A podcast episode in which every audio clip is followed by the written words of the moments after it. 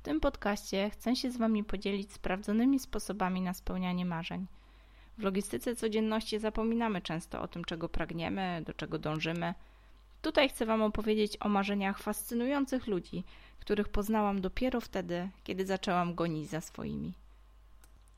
Marzysz? Gonisz, choć czasem nie wiesz za czym? Może próbujesz być tu i teraz? Próbujesz pogodzić pracę, rodzinę, czas dla siebie?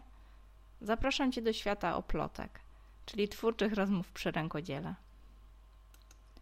Dezorientacja. Światła tira z naprzeciwka i cichutki oddech córki na tylnym foteliku.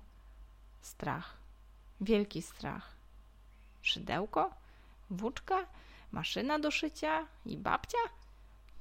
Oddech ulgi. Ale po kolei. Całe życie chciałam urządzać przestrzeń wokół. Od małego sklejałam szafki do legowego domku. Przeżywałam maleńkie pościele lalek na babcinej maszynie. To chyba te szydełka, druty, malowanie, rzeźbienie i ten ciągły głód twórczy zaprowadził mnie na architekturę na poznańskiej Polibudzie, a potem na Techniczny Uniwersytet Berlin. Kiedy marzenie się spełniło i po kilku latach zdobywania doświadczenia zawodowego otworzyłam własną działalność, nie było dla mnie granic. Do czasu. Jeszcze wysoko w ciąży, ogarniająca palące kwestie detali budowlanych.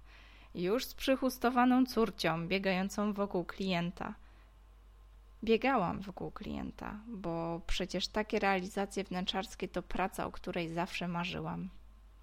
To poczucie, że mogę wszystko. I ściana, a raczej sufit.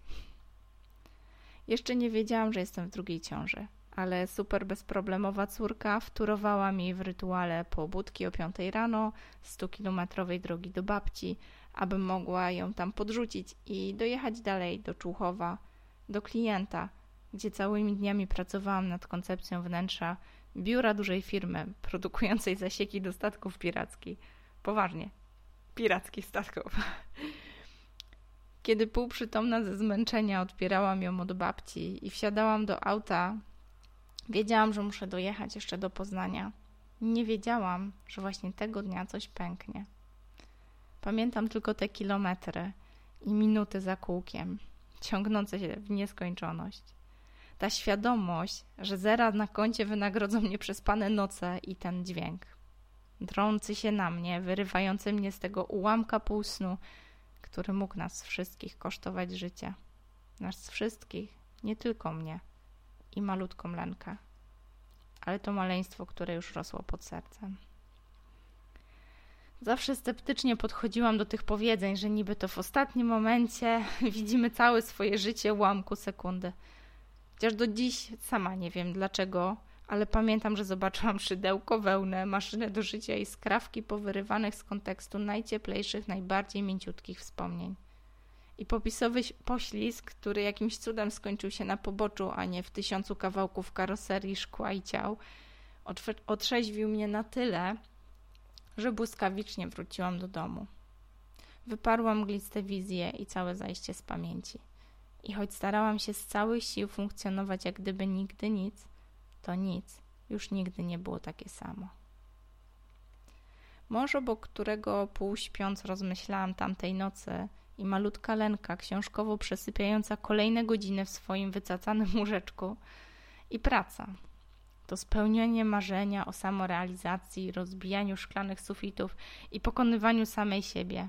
Ja i moja ambicja, która o mało mnie nie zabiła. Sam na sam.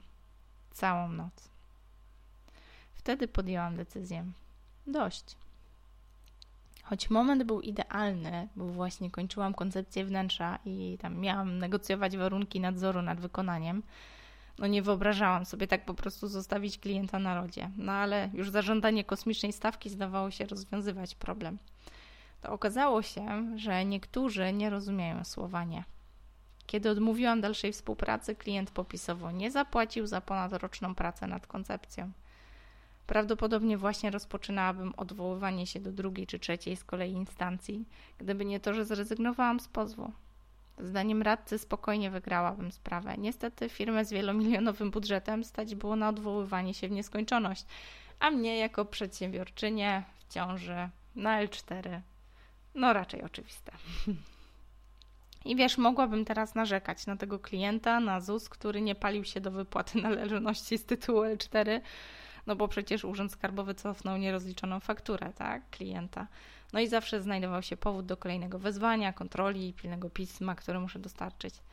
Mogłabym ci pomarudzić, że standard życia spadał na łeb, na szyję, a śmieszne małe problemiki zamieniły się w te bardziej dotkliwe i finansowe. Jednak córcia, tak łaknąca mojej uwagi i maleńki synek, który już rósł pod sercem, dały poczucie, że nic, absolutnie nic nie dzieje się bez przyczyny. No i pewnie mogłabym zakończyć happy endem, ale wiesz co? Tutaj ta opowieść, ta wyboista droga do spełniania marzeń dopiero się zaczyna. Czy to, o czym opowiadam, w jakiś sposób rezonuje z Twoimi wartościami, priorytetami, marzeniami?